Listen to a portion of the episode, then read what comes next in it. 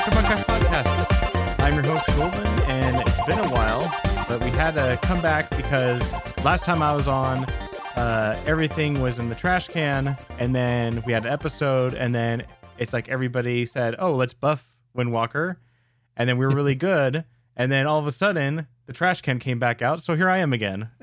and as always, with Babylonius, how you doing today, my man? I'm good. How are you? good. Um, I mean, I think the last time we talked was just going into 9.0 uh, to just you know basically Shadowlands and how everything looked, and it, it looked like uh, maybe some things are going to be going well, uh, but we were all kind of guessing of how I think Blizzard could handle things. Um, mm-hmm. I guess what have you been doing since then? I know you've been uh, dabbling in some D and D, Monk, yep. Monk as well, which I recommend everybody uh, subscribing to Patreon on uh, Peak of Serenity and, and getting uh, uh, getting into that. That's uh, really awesome. Uh, but uh, outside of that, what have you been up to? Yeah. Um. Well, yeah. I mean, uh, not much. You know, trying to just survive the end of the school year and uh, made it through that. But uh, really, just you know, trying to find you know some enjoyment left in Warcraft. Well, I thought everybody. Oh, oh, sorry. No, this is. Uh, I forgot to mention. This is the Final Fantasy Monk podcast, right? Isn't that? Uh, see, I haven't even tried that, so I have no idea even what uh, what the, what they do with uh, on their Final Fantasy business. um, but uh, I, I guess we'll kind of jump into it. Uh, uh, well, I mean, I, I mean, outside of that, is everything uh, you know with the Peak of Serenity going well for anybody that's curious out there? I mean, hopefully they're subscribing to your content and then also supporting too on the Patreon. But uh, yeah, everything yeah, everything's yeah, everything's good. We uh, you know, the website's swimming. Um, I'm back writing for Icy Veins this tier or this expansion. Still writing for Wowhead. Um, was able to do well enough this week on on Heroic to finally get uh, some videos out for my YouTube channel and stuff, rather than kind of slow rolling them. Mm-hmm. The first time I was able to get a bunch out in the first week, so that's been kind of nice. Oh, great, excellent. Uh, well, man, it's always always good to see you know Windwalker, which was like the flavor of the month for a little bit there, uh, mm-hmm. and is the last the last tier. So I guess we'll jump into nine point one. We'll start with the story stuff first because every it's all hot, right? Everything's out right now. um, it's a lot of controversy about behind it. Uh, what are your thoughts on just how how the story in Shadowlands is playing? We'll just kind of jump out with that. I mean, it's not really part of Monkcraft, but you can't you can't you know hide from that. I mean, a lot of people will potentially play or not play based on that. Sure. Yeah, I mean, I there are aspects of the story that I like. There are aspects of story that I loathe. Uh, you know, pretty much if it has to deal with Sylvanas, I probably hate it. I think just about everything that every decision they've made with her character or any character surrounding her character have just been the worst possible decisions.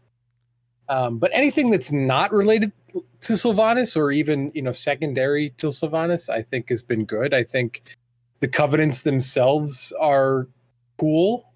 Um, you know, they kind of provide some nice uh, stories, you know, in and of themselves. And I think kind of interacting between the covenants is nice. The whole being able to switch back and forth is ridiculous, or not being able to switch back and forth easily mm-hmm. is ridiculous. But um, yeah, I, I, think you know as we as we kind of went through Sanctum this week, and uh, you know, there's quite a few cutscenes uh, in the raid this time around, and it just every time just kind of felt like the worst possible decision that they could make. Oh, what do you mean? You uh, mean uh, Anima blowing up uh, Garrosh is not is not a good thing? Or yeah, I mean, even was? just like even just coming down to like e- that specific cinematic, like the face that he makes before, like as he screams, it just like his jaw dislocates and goes in the weirdest direction. And then the jump too, like the terrible, you know. Yeah, it just was it just kind of the most like ridiculous series of of events. Uh, you know, for for that cinematic and like I kind of wish that they had given that cinematic more art, like rather than kind of using you know in-game models and stuff. I think that should have been kind of a big enough moment, you know, at least for Garrosh to kind of give him just a little bit more, you know, uh, to it. Mm-hmm. Just kind of put a little bit more effort and make it an actual cinematic, not like a machinima You Yeah. know, uh, Well, I don't know. Uh, You're, now you're, that's a low blow to Machinima now because you know their stuff actually Well- looks a lot better, in my opinion, than what was right. Well, that well because those the people who actually do Machinima put a lot more time in it than Blizzard did into that Garrosh.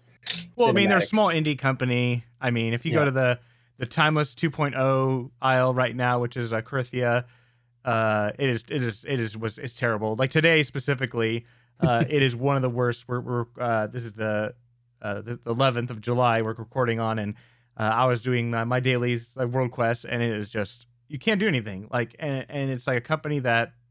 You know, it- it's just I know where it's like feels like this is the Blizzard bashing shows. It's like good group therapy for everybody, right? You know, um, but I mean, it, it makes it's a lot of things because people will quit over storyline. I mean, we've seen that happen before. That they're like, you know, when when this tree got burned, I saw a lot of people quit. They're like, I, I was like the final straw, which is weird for someone who might even be in a mythic raid. It's but it's like people are going along for their friends. They're going along for the guild experience. They're going along for Mhm. the raids, but there's going to be a you know line in the sand, and and Blizzard just has repeatedly just like try to wipe it out with their foot, and and we're kind of seeing it right now with the resurgence of Yeah. you know uh, Twitch streamers that people may or may not like their personalities, but it's still that how Blizzard reacts towards content creators. This is not something it's happened to you know Monkcraft, uh, not Monk Monkcraft pod, uh, um, uh, people, but people in the Monk community have had this thing where you know the developers have like kind of an animosity towards uh, theory crafters and Mhm. content creators, and so it's we're in a weird area right now because it's been a year. I mean, people harped on Siege being out a year, yet nine one took so long to get around Yeah. you know and and in that time monks went from trash can please delete blizzard to if you don't have a monk in your raid you're stupid as a guild leader and a guild and a raid leader because they were doing so good dps to the bug fixes that got placed in that we we uh, we talked about in the beginning of the expansion that like or i mean i think it was the expansion or there's a uh where or, or maybe it was an article that you wrote that talked about the bug fixes where it's like okay they're finally fixing the bugs. This is great. And then but then now but they didn't do anything. They like fixed the bugs Mhm. which nerfed windwalkers and then now going into sanctum is it going to be another bench raid for the windwalker or is it just bring one for the for the uh, buffs and maybe for some multi uh i guess it'd be the aoe multi uh, dps bosses will still be there but how is it looking right now for windwalkers and sanctum and your thoughts on kind of how they've handled the expansion so far for windwalkers Yeah. specifically I, you know, that's kind of a topic that's really, you know, hot in my mind at the moment, you know, because they did just on Friday, um, you know, today's Sunday. Yeah. So uh, on Friday, you know, when they announced that they were going to be buffing fire mages and uh, Beastmaster, marksmanship, uh, affliction, you know, stuff Mhm. like that. Like, windwalkers too right yeah yeah that's buffed right yeah, you know, exactly. hello hello Uh, hello but yes, so you know, with with that, it, it like for that, that kind of I guess stung a little bit extra for me,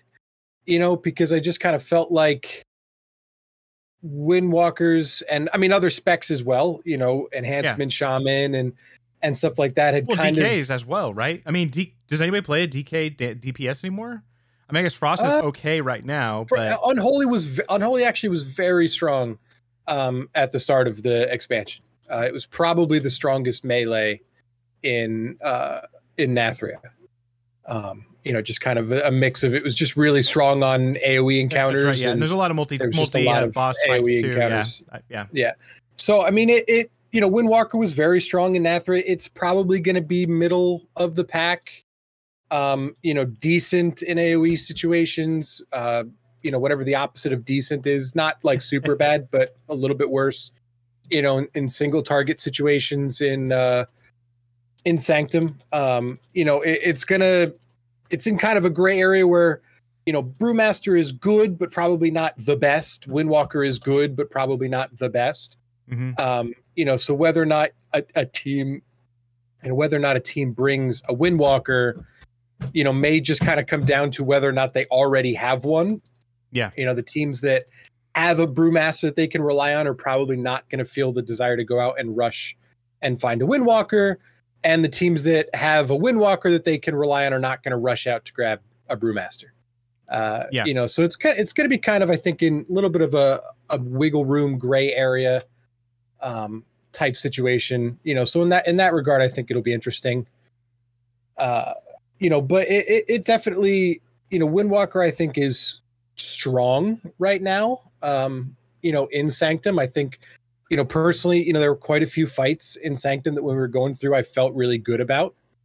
Um, you know, just playing. I, I thought Windwalker, Windwalker, this raid kind of brings a decent amount of extra umph to it, extra utility. Yeah. Um, you well, know, uh, are things like that Windwalkers can I think do. also, right? Right. Like there's tons of stuff. Yeah, there's tons of stuff for Transcendence in in Sanctum. Um, you know, even you know, probably I think the biggest thing, the big, the biggest thing that I've been looking forward to is um, on Remnant of Ner'zhul. You know, with having to take the orbs and kind of drop kicking them off the platform. You know, Windwalker is just about the best. Yep. Uh, Demon Hunter's probably even, um, but I think you have to be a little bit faster to to do it as a Demon Hunter, um, as opposed to a Windwalker. I think with Transcendence is kind of a safety net I think it makes things a little bit easier. Um, and I th- I found it just to be a really fun. It's frequent enough on heroic and will be on mythic that I kind of there's not really a ton of time to do DPS, so I kind of can just ignore most of the rest of the fight. Um, you know, so there's no kind of pull of oh I, I need to do as much DPS as possible, but I have to do this. I can really kind of focus. I know our our one of our mages was saying the same thing on KT because he was Frost and just kind of in charge of managing the ads. Um, and he said it was kind of nice to not really have anything else to worry about. Yeah. Um, mm-hmm. Well, know, it's or it's like a kiting worry about that job. I know we talked yes, about like, exactly. like, siege, where it's like you, your windwalker. Like if you had, th- uh, you know, usually you would have three months monks in those raid: a brewmaster, main tank, windwalker, DPS mm-hmm. slash tank, and then you'd have a mistweaver. That's kind of how the most guilds ran in that back in the day. And the the windwalker ended up just being the siege tank hider, which is that's what I did. I mean, uh, mm-hmm. I I led the raid, but then also kited uh, you know kited the big uh, the siege balls. Uh, yep. Um, and uh, it, it, you know a lot of things too is it it's you know we, we talk about the DPS and we look at it and yeah I mean Windwalkers aren't what they were last tier because the bug fixes which we we are you know we talked about pretty frequently like hey it's okay it's a bug but it's a good DPS increase so just keep it but hopefully if they fix it they will buff it and they yeah. didn't they just flat out they fixed it which is great because you know you don't want to have bugs and it was one that's been for a while. It was I think you were, were keep kept reporting on it in the the beta, if I recall correctly. You know, like hey, this is a problem, and they just never fixed it, which uh, makes a sense. I mean, it, it, it's it's kind of one of those things that people have to realize too. Blizzard staff is still at home working. And for, mm-hmm. for a company that has a lot of collaboration, a lot of development collaboration, it's going to be difficult. Um, I know this from experience, even though you know the you know 99% of my job I can do remotely, no problem, because it's just you know getting stuff done. But in the instances of collaboration, you just, it's very difficult. Like you could just go over to someone's desk and be like, "Hey, let's work on this problem," and then right. it gets done. And now it's like, oh, I have to do a Zoom call. I have to set up timing. Are you available? Are you available? And have it come together. And it might not happen for like a couple days because no one has availability at the time. That's kind of what I see Blizzard happening right now. Now, as we transition for their company, which I think most people are back in the office starting to at Blizzard, I think some of these problems will probably start resolving themselves. Uh, but it's still when you look at the numbers of parses that are currently out there, uh, it's looking pretty close. Like, you know, people have kind of dumped their windwalkers just because the damage isn't as good as it was with the with the changes. Mm-hmm. Um, looking at the current parses right now, I think I'm kind of I was kind of eyeballing it on, and this is of course Warcraft logs because we've had a full week. You know, some some of these parses are going to be you know people running guild like you know it's, it's heroic, so it's not mythic, so we're all you know great assault but it's looking right now it's about 13,000 13, parses, whereas everybody else is pretty much 20 to 30,000 parses. So if you think about it in that range, it is, you know, even Demon Hunter, uh, which is the other, you know, is, is twice as much at 25,000. So mm-hmm. you kind of see how guilds are portraying Windwalkers as not being as desirable as they were last tier. Um, do you think that? Do you? I mean, I guess I mean you'll you we. It's hard. I I, I feel like I'm I'm asking a question that we've always asked for years now, not just like last couple. Like, does Blizzard actually care? I mean, I see. I feel bad because like I, it's like I'm harking a point I've had since Windwalkers came out, since monks were created. It's not that they don't care, because obviously there's someone that cares there, but it does not seem to be a priority for Windwalkers versus other specs, especially like even Demon Hunter with Havoc.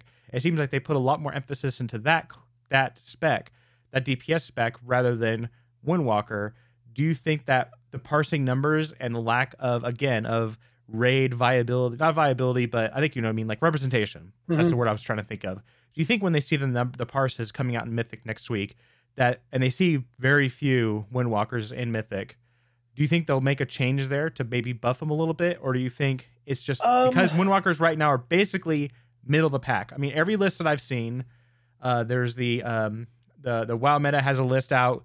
I don't know how you know how they are, but they kind of have a list which kind of falls in line pretty much with what you'd think of main, and it's kind of like middle tier for middle high tier for Windwalker. Um, and then you know even just the DPS this on Warcraft logs, it's basically middle of the pack. I mean they're they're pretty much right in the middle, upper lower depending on how you play, like you mentioned. So do you think that they're going to do anything, or do you think that they're like, hey, they're not last, we'll just leave them alone?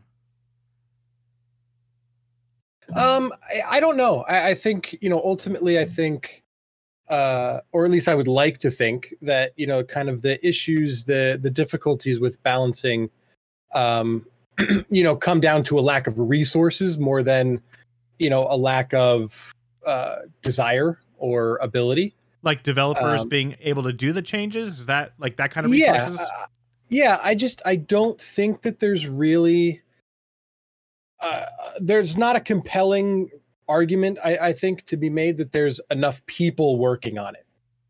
Um, you know, in a lot of ways, I mm-hmm. think uh, I think it's pretty clear that uh, you know they have to kind of bring people on. You know, there are people that um, are passionate and are capable and stuff, but I, I think a big part of it just comes down to allocation of resources. And I think, you know, that's been if there's been kind of a failure of Blizzard, I think over the last couple years, I think it comes down to that. Um, you know, I don't I, I don't want to believe or uh, you know, and I don't want to say that the people who are designing classes, who are designing encounters and dungeons and stuff are bad at their jobs or you know willfully you know making bad decisions or you know purposefully leading leaving classes behind um but that it just comes down to they have to triage you know if there's only three or four people working on classes overall and there's so many that they have to kind of triage mm-hmm. uh, and then i think i think deciding the triage process i think is is a difficult one um you know because obviously you know say if if, if it truly is a triage situation and they have to decide you know they can only get to x number of classes in the time you know, whatever. Say X is three, um, or we'll say we'll say it's four specs since that's what is kind of going in for next week, right? So say they can look at four specs and decide, okay, we could put in the time to come up with the best way to balance these specs. Um, because I I do think generally, when they do step up to balance, they do a decent enough job. Um, you know, when they make changes, the changes tend to be adequate maybe not eh, you know perfectly adequate, but minimally adequate. Um, which I think probably again kind of cycles back to the difficulty of of lacking resources. Mm-hmm. Um, but I think you know, like that, I think it comes down to you know really just having that you know if they can if they can only pick four specs that they really can focus on, how do they pick that? You know, do they pick the specs that are struggling the most? Do they pick or do they pick the specs that a change will affect the most people? Um you know and i don't know historically i i want i i think you know it appears at least to me that um you know they tend to choose based on um you know the specs that it will affect the most. You know a, a spec like marksmanship beastmaster fire uh and uh, uh, um, affliction Mm-hmm. You know, being that those are widely played classes and widely played specs yeah. tend to get, you know, they if if something is broken with one of them, they tend to get fixed faster. Um, you know, and and I think in a macro standpoint, that's the right choice. You know, you want to if you if you only have enough time to make a certain a limited number of improvements to the game, you want to make the improvements that are going to affect the most people that are going to benefit the game the most. I and you know, so I think from you know, kind of the managerial standpoint, that's the right choice. Um, but you know, obviously, from being part of a class that tends to not be you know, part of that. And I, I know a lot of and probably enhancement shamans and survival hunters would would say very similarly. Um, you know that it it just sucks to always kind of be on the outside of that. I think um, a lot of times when we get for windwalkers, for example, when when things tend to happen, they tend to happen in big kind of sweeping chunks. We get a lot of changes, uh, you know, in a short period of time and you know and then i and then we kind of get forgotten again and i think that comes down to you know similarly just that triage right they have to deal with you know they have data for a week or i guess half a week when they looked at the raid now and thought yeah. okay we got you know we can buff these specs the you know not to say that that fire uh, affliction beast master blah blah blah were not underperforming because they were um, you know l- numerically looking at the charts they they were behind um, you know, so I think this for them was kind of the perfect storm of being able to make impactful changes that will impact a lot of people. Um, I think Windwalker's enhancement, you know, Ret Paladins uh, as well. I, I, think we kind of all fall into the when they have time for us mm-hmm. uh, area, and and I think just due to kind of that, you know, difficulty of managing resources and and lack of resources, I think the frequency with which they have time to devote to specs like Windwalker and stuff is just very infrequent.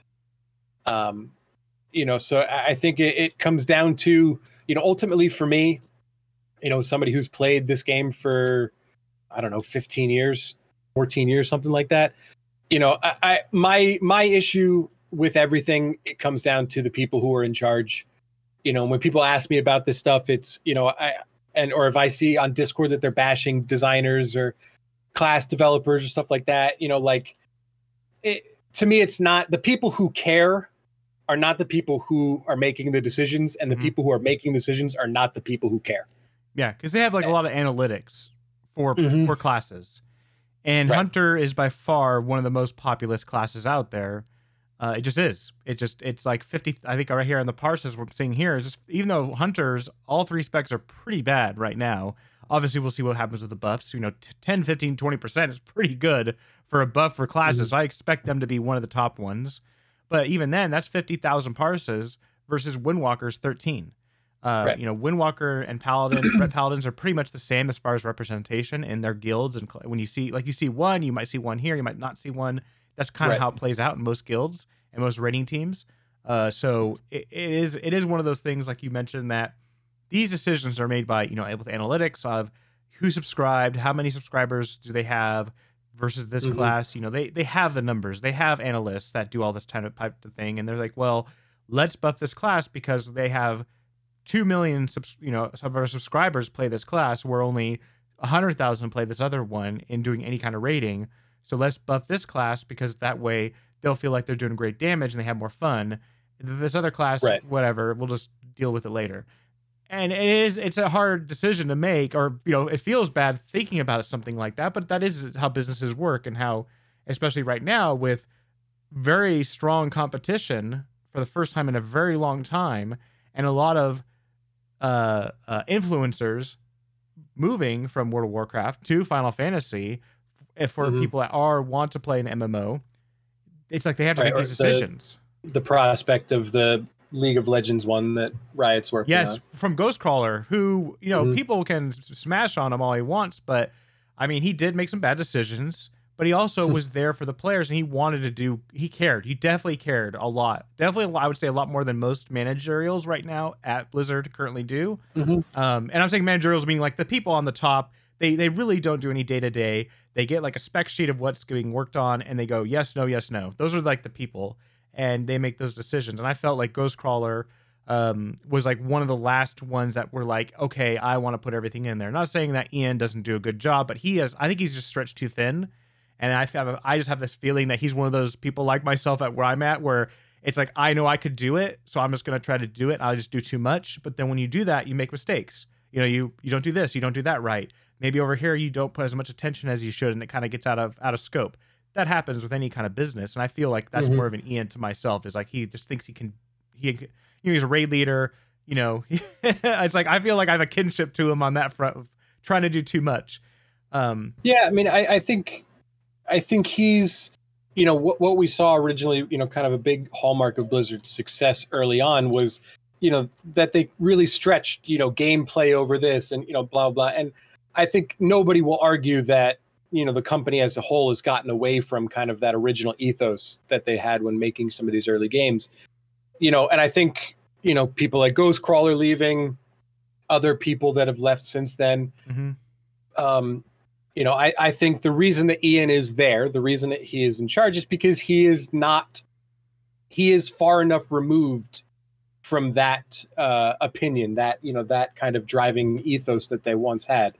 Um, you know, and, and I think that's kind of what has led to things at this point, you know, because it, they're just, he just is, he's more of a manager, I guess, rather than a game developer. Um, yeah you know, in kind of that, you know. Well, he's a raid leader, right? I mean, everybody can yeah. talk about he needs Elitist Jerks is the guild that he was from. That's where he went to Blizzard from there. Elitist Jerks mm-hmm. was one of the biggest theory crafting uh, websites of all time back in the day. It's basically where you went to get everything. It was the com- yep. theory crafting community. It was the whole community. So they basically either they poached him or he joined them, whatever way it happened. They were like, hey, this guy knows look all this theory crafting and everything. Let's get him. They did the same thing with Jeff Kaplan, and look how great Overwatch did under Kaplan's reign you know, mm-hmm. to start up. I mean, they, when they get the smart people that very opinionated and they start out, but you know, obviously, you know, Ian's progressed in the company. He's like the director now, so he's like the head guy, the big guy. And when you do those, you have to make decisions that are not necessarily for the theory of the game. It's actually for the pocketbook, and it, it's a business. It's it's a sad thing to say, you know, but to, you have to come to realization. And I want people out there to to understand that that there are going to be money decisions behind these things and mm-hmm. so don't feel bad because, you know, it could have been really bad for Windwalker, which is, you know, which usually what it is, like the last place, never get a raid spot. Uh, but with at least the bug helping us get a little bit, like a little bit of lift underneath the Windwalkers, that there is more representation, as well as raid leaders understanding the utility, and especially with I think the covenants. I think as act uh, the um uh the conduits, not covenants, the conduits really well actually mm-hmm. and, and and to uh, some extent uh the covenants helping out with the mobility of a windwalker it's kind of like that jack of all trades is actually a benefit in my opinion in the last these these uh two first two raids that we've seen. Do you see similarly? Do you think windwalkers are going to go back to that like you can do everything you just go do the stuff that really like you said don't worry about dps too much obviously do as much as you can come back in, blow your cooldowns, and then go do this other stuff that no one else really wants to do in a raid, or is not as good as what you can do. Do you think that's yeah. the role that Blizzard is also kind of okay allowing them to shift into? yeah, I, I think I think I think that is the case. I think Sanctum kind of highlights a lot of the things that Windwalker can do very well, whether it's um, kicking orbs off on uh, um, Remnant of Ner'zhul, uh, you know, pulling chains on uh, Soul Render, or uh, being able to use Transcendence to get around the various wall mechanics that exist. You know, whether it's Eye of the Jailer or Painsmith, um, you know, stuff like that, or um, being able to get to your spot on Runesmith or Fate Scribe, I should say, and you know, kind of you know, spin your dial uh, faster than anybody else, or at least get there faster. Mm-hmm. Um, but I think I think you know, for me, I, I, don't think that that position that Windwalker is in is something that Blizzard decided. I think when you know, I think when these things happen, you know, because they do happen a lot of times, classes, mm-hmm. you know, get brought for utility, get brought for additional things that they can do beside their DPS. Um, I, I don't. I find it very difficult to believe that that is an intentional change, um, because it just seems like a very unfair change to intent. Yeah. Um, you know, and that that I mean that you know they're going to look at and they're just going to decide, you know, okay, these classes are yeah they're DPS classes, but uh, you know we're going to be people are going to be okay with them not doing as much DPS. you know like no raid leader will say that ever right uh, you know that's right that's just not the case you know um you know very rarely will a class get brought you know in a situation where it can do something and its dps does not matter at all. Mm-hmm. um you know and if it does then it's likely that that is you know as a result of some type of immunity. You know when when there's a fight that benefits from having you know a lot of immunities you will bring as many immunity classes as you have you know even if they're maybe not the strongest dps yeah. But really outside of immunities there's not really anything specific um you know that other classes will say you know oh it's okay that you don't do you know that your dps is kind of eh because we need you to do this um, you know, and even when it does happen, and it is immunities, I, I think that that's accidental as well. You know, a lot of times it's it's a mechanic that is beneficial to be immune, but then you know, obviously, it's not uh, intended that you then have 15 people who can immune it, and the and that mechanic just erases from the fight. Uh, you know, so even those situations where people get brought kind of maybe despite any lacking DPS, you know, I, I, can't even say that those ones are, you know, purposeful. That Blizzard's, oh, this will be great. This class has really not been great, but oh, they're going to get brought now because they have, you know, we're going to give them this nice immunity fight to really show off what they can do. um, you know, I just don't think that that's practical, um, you know, really in any way. Um, I think that there's much uh, there's much better and other things that the encounter designers do with their time than than I think focusing on on something like that. But uh, yeah, I, think you know Windwalker is going to be fine. You know this tier, I, you know we'll we'll skate by. It'll still be the people that play Windwalker that love Windwalker. You know, like I've said for years, you know, and we saw a, kind of a big rush of people to the spec yeah. Um, you know, obviously when it was strong, and then we saw a equally big rush out of the spec. Um, you know, when they fixed bugs that nerf damage, even though really, you know, if anybody had waited two weeks, uh, you know, the damage ended up being about a break even, but kind of by then the damage was done. Uh, you know, in regards to people just abandoning ship. Um, you know, so I, the people that are still playing Windwalker, you know, there's probably a couple that are still playing it just because it is strong or was strong. Um, but you know, we're we're probably back to the people playing it who play it because they love it. You know, so those of us that love the spec, that play the spec well, um, will be fine this raid, um, and be able to get by. You know, really without a problem. You'll be able to earn your raid spot. You shouldn't you know really feel like uh, you're hurting anybody by playing Windwalker. Uh, you know things are Windwalker is pretty securely in a position where that's not a concern. Um, you know, but the people that switched off or the people that aren't playing Windwalker really aren't going to have a compelling reason to switch to it. You know, as yeah. well. Well, it's the flavor of the month crew. They always swap to whenever. Yeah. And then now they just swapped to Shadow, grinded all their renown up, and now Shadow just got mm. nerfed. And so they're like, okay, I just went to another class and I have to go back to something else. yeah. And, you know, what happens with, and, and a couple people and myself have been tracking this over a long time is, you know, what happens with that kind of stuff is that when, you know, when a spec or a class has been strong for a long time, right? People switch to it like to, we'll use warlock as an example um, i guess mage is probably the best example yeah. but people switch to it when it's great um, and but then they really don't ever have a reason to switch off of it um, you know because there really is not you know a time where mage is kind of universally bad uh, yep. you know so if fire was garbage all the mages are playing arcane and frost now uh, you know so a spec like ma- or class like mage, hunter, warlock, you know, the ones with multiple DPS specs. Um, because I, I do still believe that that's the reason that they're kind of insulated more than just them being Blizzard's favorite or anything like that. Because we all know that's demon hunters. Yeah. um, but you know, they're they're just kind of naturally insulated from that kind of flavor of the month swing. You know, those people swing in, but then, you know, if a thousand swing in, maybe you know only 900 swing out. Or you know maybe only 200 swing out for every thousand that swung in. Um, whereas for windwalker you know you get a thousand swing in you might have 1100 swing out. Yeah i was just gonna you know that, yeah. um, similar with you know it's the same thing with um, probably element you know enhancement and to a lesser extent elemental Um, Survival's really never seen that. You know, Rogue, I think, is probably about 50 50. Um, just because they've really, I think, struggled longer than they deserve to for being a class that has multiple DPS specs.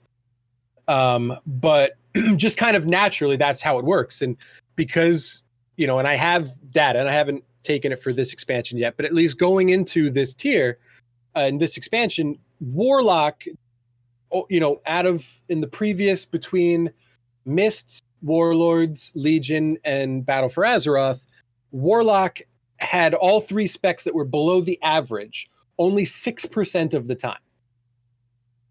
Um, so if you swung into a Warlock as a flavor of the month, there really hasn't been a reason for you to swing out. Mm-hmm. Yeah. Uh, you know, and the same thing goes with Mage, whereas a class like Windwalker or Ret Paladin is actually the kind of the biggest, not offender, but I guess victim is the right term. Um, you know, Ret Paladin has only been above average in that time, like 4%. You know, it was like one quarter of one tier. Uh, you yep. know, or like one of those weird kind of in between patches where a patch happens and a raid is still going. Um, you know, so as hard as as it is to be a windwalker, my heart goes out to the to the hardcore Ret Paladins because they're you know they're the only class that has it kind of universally worse than than Windwalker. Well, but, uh, feral druids, but then you know that's it, it's that that you know they've been doing a lot better now, but it, that's kind of right. how it was the last few expansions was feral druids just were the, one of the worst specs, and I because I know someone that's a right. diehard feral, uh, but uh, yeah, I, I, mean it's you bring up a lot of interesting points about that, you know, with the swap in swap out.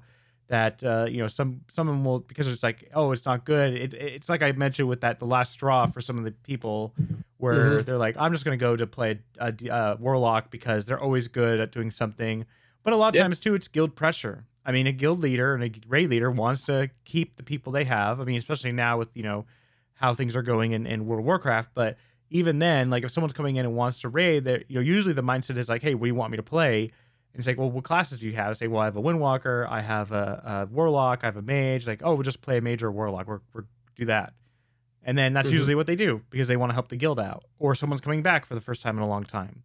You know, stuff like that easily happens all the all the time in, yep. in raids and guilds, uh, because you know that whole play. I mean, right now it actually is that like you know bring the player, not the character, the class, but that's just because you know you want good players, and then you just make a play class that's good right now. Um, yeah, well, and I think a big part of that, you know, is that Blizzard has kind of swung the pendulum into difficulty in a fight correlating to number or uh, strictness of mechanics. Um, you know as opposed to you know dps or something like that. Um, you know so when fights require more mechanical performance you do want to bring your best mechanical players. When fights you know uh, rely on you know if there's a hard dps check then you're going to kind of naturally swing into bringing the classes that you know have the most capabilities. And you know the the one thing that i'll say about feral and you know to a lesser extent enhancement um you know as well but uh you know there is data to show that feral players will play boomkin if they have to. Yeah Oh no, right? no, yeah. Boomkin's I mean, it's obviously been strong, yeah. you know. So it, like they they do fit like, and it's it's kind of a weird in between, you know, for those kind of classes because I don't think you should have to. Like, I don't think it's fair that a feral or an enhancement should be asked to play elemental or boomkin. Um, just like I wouldn't think it's fair for a hunter who, eh, you know, plays beast mastery or uh, marksmanship to be asked to play survival or vice versa. Um, but it's it's absolutely the case. I mean, when somebody comes back and say, you know, when we had a lot of people in, ex, you know, expansions coming back, oh, what class should I play? My answer is always, you know, okay, do you PVE or PvP? You know, if they say they only PVE, then the answer is Warlock. Um, you know, if Mythic Plus is an important thing to, to them or PvP is an important thing to them, then the answer is Mage. If you feel like you have to, you only want to play melee, then the answer is Rogue. Um, you know, and, and kind of slightly behind Warrior. Uh, you know, but there there are kind of unfortunately right answers to these situations. And because these right answers haven't changed enough, um, what we've seen is rating has become a lot less diverse. Um, you know, mm-hmm. the comps, the the concentration of players over time has been congregating on hunters, warlocks, and mages. and to a lesser extent rogues. Uh, you know, so it's it's really kind of weird, uh, you know, th- thing that's happening, and and then it kind of becomes, you know, kind of circling back to what we talked about earlier. It kind of becomes a self fulfilling prophecy, um, and kind of a you know this terrible feed- feedback loop because all right, if more players play mages, then you know management at Blizzard is going to say, all right, let's make sure bl- mages are good. Management tells the designers, let's make sure mages are good. Designers make sure mages are good. More players pay, play mage, and the cycle continues. Um, you know, and they and classes like Windwalker, Enhancement, um, Ret, you know, stuff like that. We just bleed population, you know, over time. Um, you know, but I, I, I think you know the biggest example of of that is Demon Hunters. You know, going into this uh, tier, uh, this expansion, I should say, Demon Hunters really had never been like really weak. They had yeah. been below average for a period of time. They had been not great, but really genuinely weak. And they were going into Shadowlands to be genuinely weak.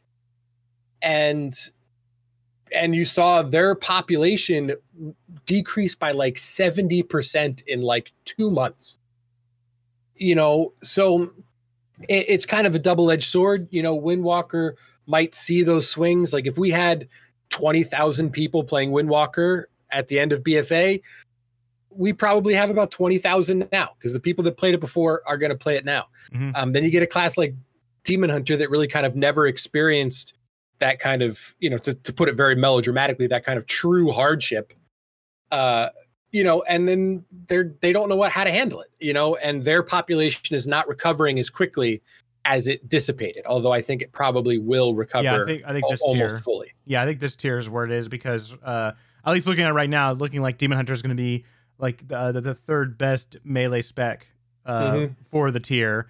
Um, and uh, uh, but but I, I just like I, I, like how you're saying because uh, it just you know it's it's like you're it's like little these little like jabs you're taking at the Demon Hunter community a little bit. But I mean, you know, the, we're in the like you know they know how the, I feel about them. Yeah, we, we've we've had the experience in the Windwalker community specifically, be, you know, longer because of Mist. Because Mist, it's like it came out, it was all the hotness, it was this new class, it was all different, it was like fighting game styles, awesome, and really never was top ever.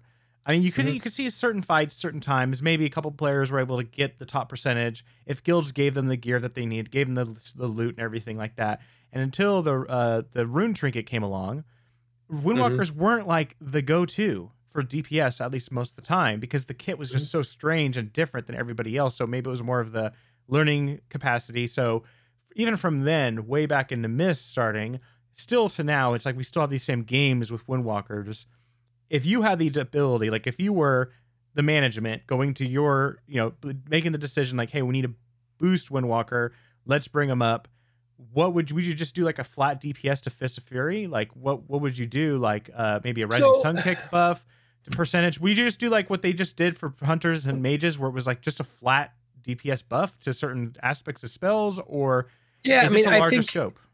If if I had you know to to talk you know briefly about you know kind of back in time, I think if I had a time machine and I was in charge, I would go back, and the only change I would make is that monks would not start at level one.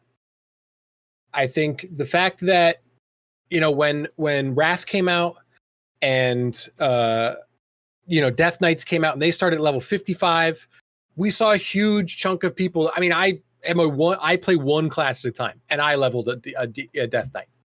You know when uh Demon Hunters came out, you know they started as you know much even closer to max level than than Death Knights did. So the the the risk for for leveling a Demon Hunter at that time was incredibly low. Um, you know, if you put the time in and you didn't like it, that's fine. You know, unfortunately for monks, you know, um, you know, we started at level one. Uh, so they're really, if you could look at, if you looked at everybody and and decide, you know, and you were a new player and you could say, oh, I can start closer to max level on these ones. Why, you know, there's really no compelling reason to pick Monk. I think simply that change. If Monk had started, I don't know what the cap was in Mists, what, 80? Uh, if, yeah, I believe. I know it was, uh, it was, um, seven, no, was it, it was 80. I think it was 80 or 85. 70 in BC, 80 in Wrath, 90 in Cata, 95 90. in Mists. It was 90 in Mists. 90 in Mists. Yeah, it was, Was it raised eight- from 85 85 to in Cata? 90. Yeah, it was 85 to 90 from the previous one. Okay, yeah. So Cata was 85, then Mists was uh 90. was 90. Yeah. So if Windwalker had started at 70, if Windwalker had started at 65, I think we would have seen an enormous increase in population.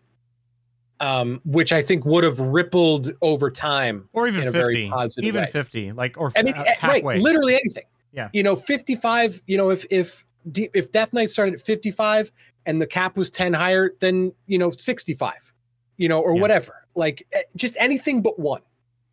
um, you know, I I think, you know, Well, I mean, it was the starting zone, but but then you could still like they did with Demon Hunter. You could have them do that starting zone at the early Sure. level, like uh, you know, and then also There's Demon, no I mean, reason. Uh, uh, Death Knight too. Like start at fifty five, you start the quest to get in, and yeah, it's locked. Yeah. It's basically ten levels. You're learning the class, but I mean, I yeah, I mean, it makes if a lot you of sense for the, if you for were, the if you were a win if you were a monk you know or if you were just a pandaren right you know or or a monk right specifically a monk you know it's easily explained away in the story you've you know this island has been hidden away for you know millennia you know you guys have been training to be all around badasses for your entire lives like yeah you're not some kind of newbie that's just picking up a staff it's okay to start at a higher level for monk you know, and they just didn't, you know, for Mhm. I just don't have a real compelling reason as to why, you know, when when the decision was made about that stuff that they just said, nah, we're good. Well, yeah, Um, a- a- but it's also like it, like it goes to because the the Pandaren race was like uh, you know a new race, and it was uh, surrounded to level. They did this level one because of the zone, the intro zone. Other classes were there, not just monk. But if they just made it like you know all the other, just like a class to say hey, fifty five, you start. You had to have a sixty. Maybe still keep that prerequisite. I think that's maybe what they wanted to do. They didn't want to have the prerequisite of having a 60 already in case new players Mhm. came back. But then now every expansion comes with a free max level character to start. Right. Because they have the data behind it now. So yeah, I agree. I agree with you uh, there because it definitely would have been a lot better because then players could easily jump into the class. They could see if they like playing it at max level faster, or at least have their be their second alt would be a, a, Mhm. a monk of some kind. And then you'd have a lot more player base to choose from, and there'd be a lot more influence on fixing the bugs from the beginning. Right. I think that just you know it would have butterfly affected itself in a Mhm. beneficial way for monks, you know, over the last bunch of years. But like I guess, I guess Um, for right now though, like you know, right now- twen- you know, twenty twenty, obviously, we, I think everybody Yeah. agrees the changes should have been made uh, related to that.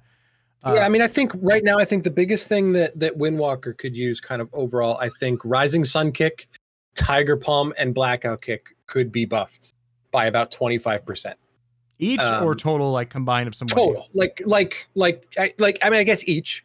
Um, you know, I I think right now the way that Windwalker is, um, you know, everybody kind of knows in an AOE situation you're going to light stuff up, right? You're you can just spin and just annihilate things. hmm um you know but single target is where windwalker really kind of falls behind so a buff to rising sun kick um primarily but also i think blackout kick and tiger palm need to just have a little bit more umph to them um you know they're a small part of our damage anyway um but i think they just would benefit from having just that little extra uh Yeah, I could see like a ten Um, percent on Tiger Palm. You know, that's that seems like pretty good because it's essentially it's like it's auto attack.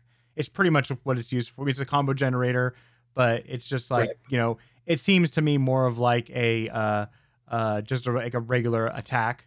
So the largest there, and then uh, maybe a five to five, I think is probably I, I you know, blackout kick, I guess, because that's like a dump. You know, for at least right now, you know, the the the the um the chi dump. So those two, I think, would probably be the one where they would get the most boost to. I think Rising Sun Kick just because of of the ability itself. It's you know it's the largest cooldown. It's one of the heavier damage hitters. Uh, but you know I, I agree with you. I mean it, it does need to seem like there's a little boost to it. So Yeah, I, I think like you know, Rising Sun Kick now is in a good spot because when for for Kyrians, you know, like Kyrian Windwalkers, Yeah. you know, we still use Rising Sun Kick inside of Weapons of Order, even in AOE. Um, but outside of AOE, I think Rising Sun Kick just gets dropped from the rotation too quickly. Um, you know, I think three targets is just kind of too quick for it to fall off. But um, even still, you know, I think if those three abilities were each buffed by 25%, um, it would equate to about a 10% increase in Windwalker's single target. And that would be just about what Windwalker would need to be a decent, a strong, a slightly above average single target mm-hmm. spec to kind of, you know, and it and it wouldn't it wouldn't ripple out into Mythic Plus. Mm-hmm. You know, it would cause it would wreak havoc in PvP, but they're supposed well, no, to be able you, to tune things exactly. separately. Yep. That's that's the whole uh, goal, but they, so far I right. don't see them doing that. Meaning, like, I just do, I don't know if it's just they say they can do it, you know, but we'll have to see if they will actually do that in this case because it's uh, clear that it's a class that needs PVE only buffs. But what about PvP? You know, how's that right. going to affect to there as being a large portion? Do you think that buffing these though are to Do you think it would need like a pullback and like maybe a one percent nerf to spinning crane kick or something to pull back the AOE no. portion?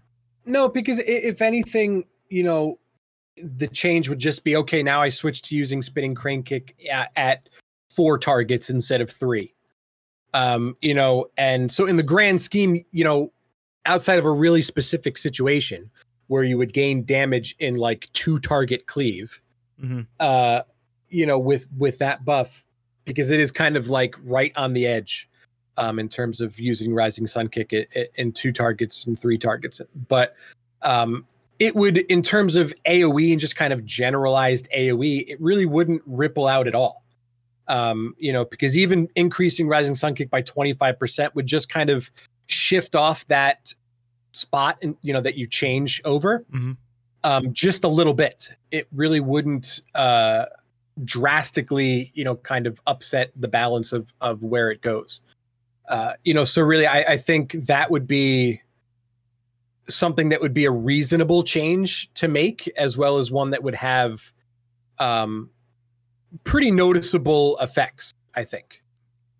Yeah, and and then that would also, like you said, bring back some players that are maybe like, hey, you know, I'm I'm doing, a, I could bring a monk and I can do all this other stuff. I'm really great AOE, multi-targeting, but I'm also now decent at single target. Right. You know, hey, you know, hey, raid leader, you know, is okay. I can play this. I can also do all these other things too that we need people to do. I can do that. I can take over for this person so they can play this class or they can do this. You know, you have a more of an argument as a raider to, or is have a raid leader to be like, yeah, you know, actually it is, it makes sense to to bring a Windwalker now because they're okay or they're or they're above average single target, but they're great for cleave and multi. So it's like, yeah, you know, it's like, hey, I you think, know, just bring them. Yeah, I think a class, you know, to get brought needs to either be good at everything or really good at something to balance out it being bad at something else. And I think Windwalker is not quite strong enough in AoE to make up for the weakness in single target. Yeah. I well, think it just non- just a non-sustained, small non-sustained, you mean? Right. Yeah. Which has always been the I, case. it's it's never changed for Windwalker. it's like always right. You know, there was a couple times where burst was really strong with his fury, you know, back in the day, and like you able to burst really quickly, but still, you know, sustain is still being pretty good. But yeah, the, the burst other classes just have just cooldowns for that. You know, it's just how it is, unfortunately. Yeah. yeah I mean, it just it just that, that just something. I don't think Windwalker needs a huge dramatic change, um, you know, but I think it definitely would benefit from just some small kind of attentions paid, mm-hmm. uh, you know, so to speak. Um, I, I think it, you know, it does just kind of need that just extra little help um, to kind of get, you know, get itself through the day. Yeah, no, I mean, I, I fully agree, and and hope hopefully you know Blizzard will make some in the next round. will make some, especially when that comes out and they see. I mean, I think I think that'll be the really the big case, right? If there is no Windwalker in any of these race for world first guilds, and I don't mm-hmm. think there is, there might be one maybe. Um, I, they're eh, they're the out people there, that I've not... talked to. Yeah, the people that I've talked to, they're like most of the guilds have a Windwalker ready to go. Yeah. Um, you know, so I, I suspect we'll see Windwalkers on probably about uh, probably a little less than half the fights. Yeah. Well, yeah, um, I mean, I, I mean, but like you're not going to see one like you would see, uh, you know, uh, you know, Warlock. You're going to see the same Warlock. They're right. going to be playing the same class. They're not going to be swapping out. They're not going to be swapped in and swapped out like other classes are. But that's you know, race for world first is, is a completely that's the you know point zero zero zero one percent now. Right. That's yeah, a unique situation. But it's gonna be a lot of eyes and people. Right. I mean, people play with their eyes a lot of times. You know, you know, Joe Joe McCasual is, you know, sitting there being like, "Hey, I'm gonna watch this awesome race for world first. and they're like, "I'm gonna come back and play," you know, because you know, because that's usually what happens. The race for world first happens now. People get all hyped up, they get excited, they come back and play the game. That's just what happens. I mean, you could really see it. Like I can see how the populations boost all of a sudden. Like you know, the, mm-hmm. the main towns have a lot of more people when the raids come out. And so people are going to come back and they're going to be like, hey, I want to play again. I want to experience the content. This looks like a cool story. I like the raid, how it's playing out and then they come back and then they're like you know they're like oh well i'll play my um, uh, you know not my shaman my warlock now instead of my monk because you know there was no one playing it when i was watching mm-hmm. You know so we'll we'll we'll see how how that plays out but uh, that'll be a really big trigger on dps and the rankings there and what what the top top guilds are actually thinking and doing yeah. numbers and everything like that um but uh yeah and windwalkers had kind of a perfect storm happen of trill playing it and being exceptional but also being yeah. an exceptional PvP player. So he jumped out with, you know, 233 weapons when nobody else did. yeah. Um, you know, so Windwalker was strong and but they're also Trill is just crazy good. And the weapon, the gear that he had was crazy. I mean, he outgeared everybody else in the race to world first. So, you know, it things you know as kind of we got more information things cooled off a little bit. You know most people were not so dramatically ahead like he was. Yeah. Um, but i definitely agree. I mean i think you know that impressions you know can be made. I, you know i i can almost guarantee we won't see a windwalker on a fight like sylvanas yeah um there really is not a lot of compelling you know unless i'm missing something about mythic um yeah. kt well, yeah, exactly. i think is a yeah. great fight for windwalker um, I think you, you can definitely. We're, we're, gonna see like 20 warlocks in one one of them. Like that was I forget which right. boss where they had like 10 warlocks or 14 war. It was like as many as they could pump into the raid. They did. I I think it was um uh what's her name? Wasn't it uh um Azshara wasn't uh wasn't that one like where it had insane amount of one class or it's always that way, right? Yeah, there's, there's every always... once in a while you get one that they're like six of one of one yeah. something in a, in a group. Yeah. Moonkins on on Blackhand I think was one of the ones yep. too.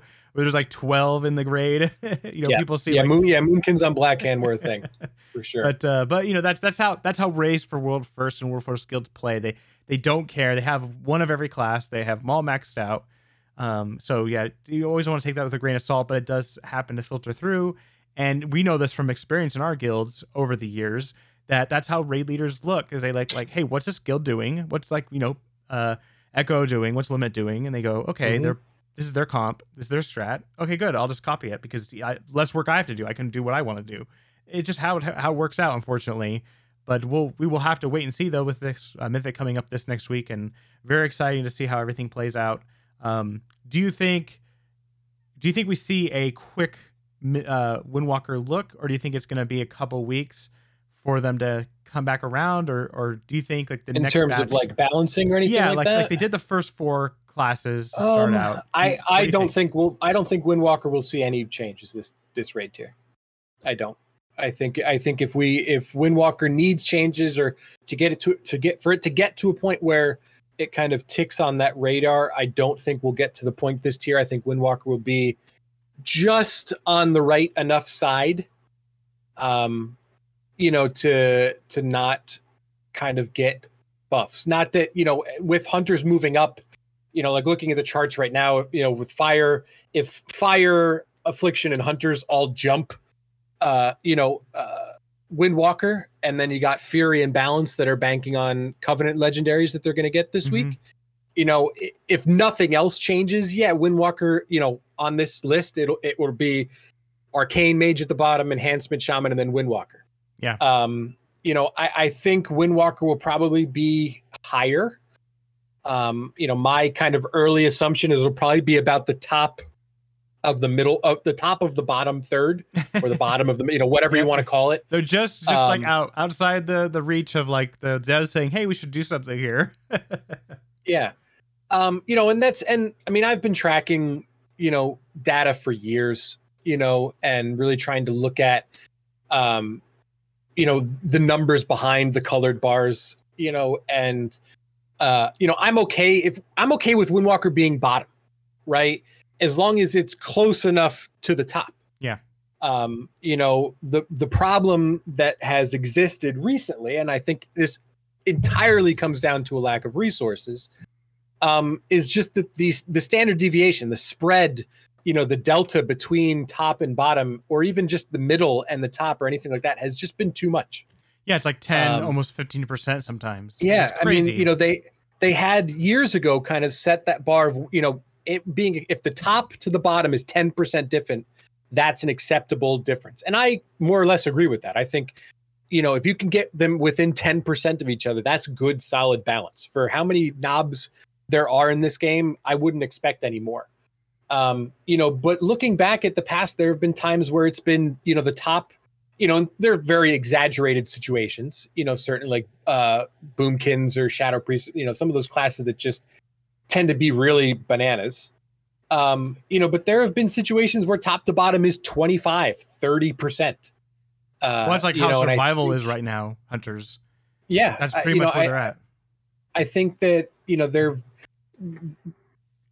I know, like I can more. I've been able to more or less predict how and when Blizzard kind of balances classes, um, because I take the data. Um, but you know, like if I look back at you know the way that classes were in April. This was the last time I took data. I hadn't grabbed from the end of uh, you know from the end you know from in in Nathria from top to bottom from balance at the top to subtlety at the bottom you know it's about 17% uh you know if you take out sub and arms as kind of outliers you know at the bottom at the time balance to beastmaster you know is about 12% that's reasonably balanced it could be closer um but that's fine Unless you're the Beastmaster uh, you know, hunter, right? yeah, but most of them, you know, looking at their population, you know, they just hunters seem to have no problem. Beastmaster hangs on a little bit more when marksmanship is strong. There are people that just play Beastmaster, but when Beastmaster is strong, nobody plays marksman. Yeah, like they're they're kind of a weird. It's weird to watch there because I track population changes as well and it's weird to kind of watch them kind of ebb and flow. Rogue is very similar. There's kind of always a chunk of people that play outlaw, and kind of always a chunk of people that play assassination. Well, it's, combat. That's what outlaw basically is. It's basically combat. Yeah. That, so they're yeah. So they're like, you know, unholy DK versus frost DK. They swing. You know, you're going to get 95% of the population playing whichever one is best. Um, the Which same way with right mages, now, with unholy being uh, being right. top. The same way with mages. The same way with warlocks um, but yeah, rogues kind of resist that a little bit. Um, warriors they tend to swing wildly from side to side in, in, inside their spec or inside their class. Um, but yeah, I mean, hunters, beastmaster just kind of hold. They're just people that just like the simplicity, I, I guess, and you know, I can't fault them because. Well, they also like the pet I, aspect I mean, of it. I think a lot. Yeah, I mean, I played I played Demon Hunter, you know, during Ny'alotha because, and I'll be, you know, I just wanted to turn my brain off for a bit. I didn't want to have to think about things. I wanted to just focus on mechanics and focus on the raid and just be able to do good DPS without thinking. You know, but like going back to Ny'alotha, Ny'alotha at the end of Ny'alotha is obviously the most extreme example of this. But you know, you had affliction, you know, and this is this is data from the last week. You know, you had affliction at 13.3% above average, and then you had Windwalker at 20% below average um, you know, Frost DK at 20% bull or 21% below average. Mm-hmm. Uh, you know, so Windwalker doesn't have anywhere to go. You know, Unholy was stronger, so most of the Death Knights played Unholy. Affliction was stronger, so most of the Windlock, most of the Warlocks played Affliction. But I mean, you're talking a 33, you know, 34% difference between top and bottom. Uh, you know, which just Ny'alotha is the best example of just what happens if no tuning happens for an entire expansion. Yep. Um, because little to no tuning happened for any classes. You know, Shadow Priest got a little bit here and there. Um, you know, I think Boomkins got a little bit here and there, but like kind of they just went hands off. And if that's what they wanted to do, and that was this was kind of their grand experiment, just see what happens hands off, then that's good. Hopefully they can use that data. Um, you know, but hands off, you know, Windwalker drops like a rock you know, and uh, Affliction manages to hang on and and and stay strong. So, um, also hands you know, off means we don't have anything for a year. And the last right. time that happened was like the grand demise, which was Siege. A lot of people right. quit during that time period, and a lot of people have quit now too, and they're they haven't come back. You know, maybe they waited yeah. to see, but so I'm hoping you know, when they announced these changes to the, the four specs this week coming, you know, I'm hoping that it is indicative of that they're going to be faster. You know, I, I think yeah. they've handled Windwalker very well this expansion. I think they stepped in where things needed to be stepped in on. I think they fixed bugs. I'm always for fixing bugs, even if it costs Windwalker damage. Um, and then they got they gained some data and fixed things appropriately, you know, so that the bug fixes were not, you know, permanent damage losses. You know, I think thus far in Shadowlands they've done a good job. They've started on the right foot. Um, you know, it's just historically they then shit the bed or just completely, you know, stop. Um, so I'm hoping that this is kind of indicative of more of a focus on that. Um, you know, but that's that's really only something we can ever tell in hindsight. Yes. You know, so it's just kind of fingers crossed at this point. Windwalker is fine enough, you know, for the time being. Um, that, like I said, will probably go through Sanctum without needing um, any, you know, real hard intervention in terms of keeping Windwalker above water. Well, and also we'll have to see how the gear plays and uh, legendaries, um, you know, mm-hmm. and all the upgrades and everything. That's really going to play into point two for Windwalkers and how Blizzard, you know, sees the numbers and see how how that works out. Um, but mm-hmm. uh, but yeah, I mean, it, it's very exciting times though with the you know the raid coming up. You know, do you think I you know guess we'll get kind of into closing too as well. Uh, do you mean it really looks like there's gonna be one more raid tier? Uh, with how you know the sport everybody if you you know if you're, you're out there you're rating so you've you've done at least heroic or normal. Mm-hmm. Uh, so one more raid tier. Do you think that's the final one for the expansion? Is going to be nine point three or four, or whatever they decide on? I mean,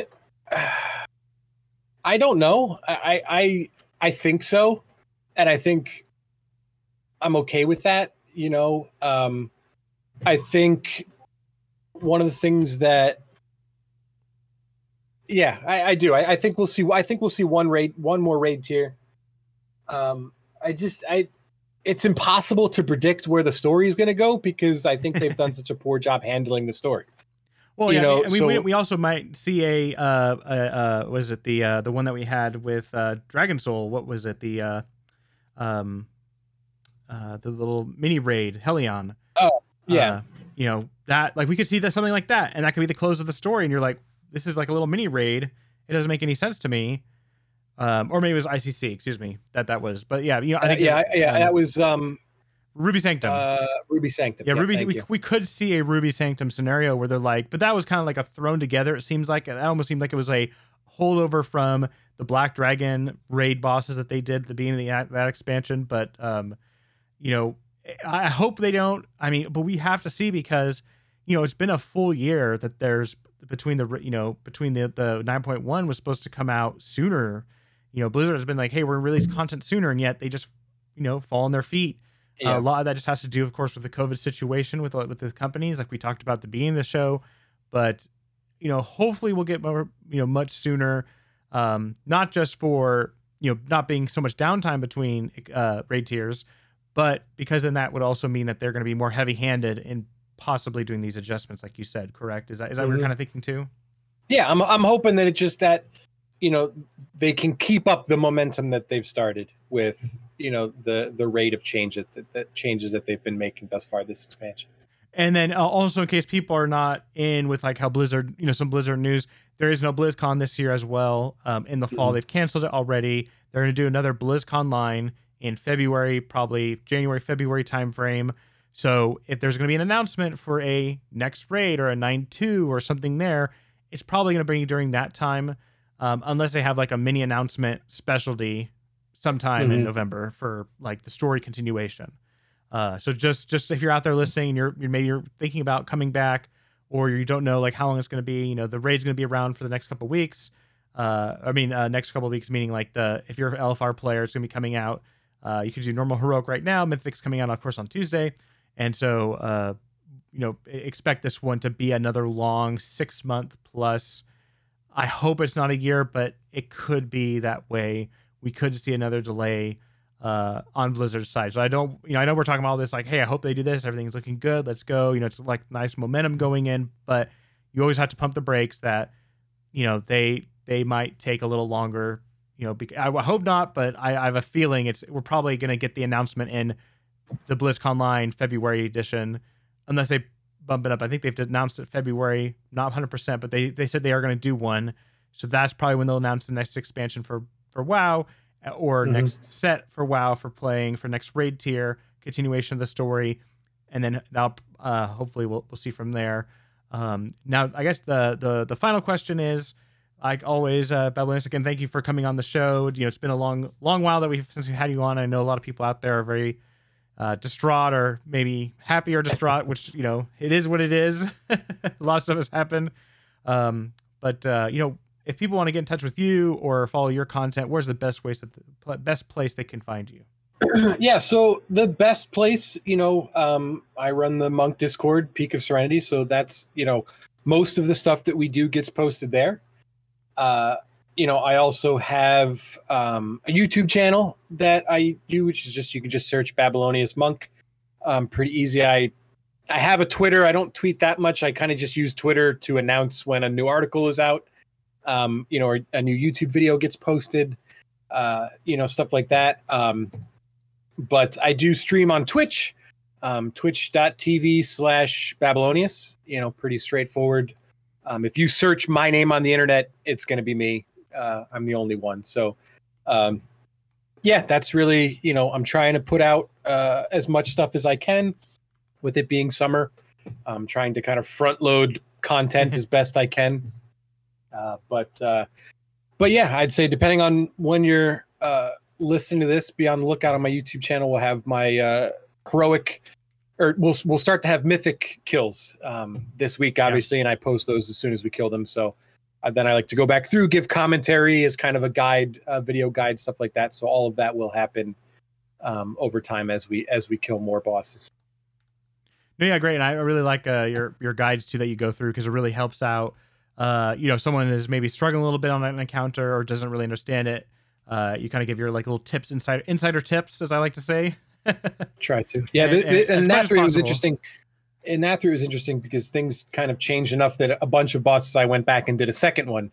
Um, you know, a couple months later, and kind of did like a rehash of the same kind of commentary video. So, um, you know, hopefully I'll be able to do a good enough job the first time that I don't have to redo them. But or uh, Blizzard doesn't change too much, right? right. That's that's kind of you know more more I guess maybe less likely, more likely.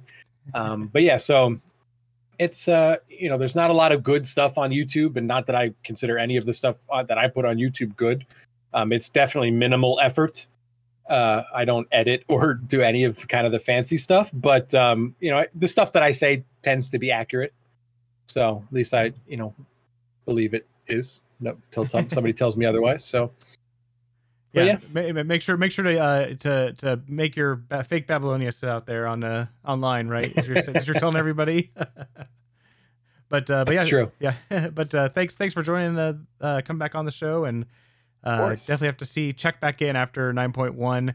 Uh, hopefully we won't have another year though between the raids yeah. to go over everything. But uh, thanks for taking the time and uh, it's great talking to you. Problem. Thanks for having me as always yeah, it was great having Babylonius on the show and uh, talking about Windwalkers. Always great to have him back. Uh, we'll have to touch base on uh, after the race for world first is over and see how that kind of fared and how monks actually stacked up. Uh, and you can always give us a follow on Twitter at Monk Podcast, monkcraftpodcast.com, where we have all our episodes there. And uh, we hope to have you back here next time within uh, probably a few months on Monkcraft Podcast. Take care.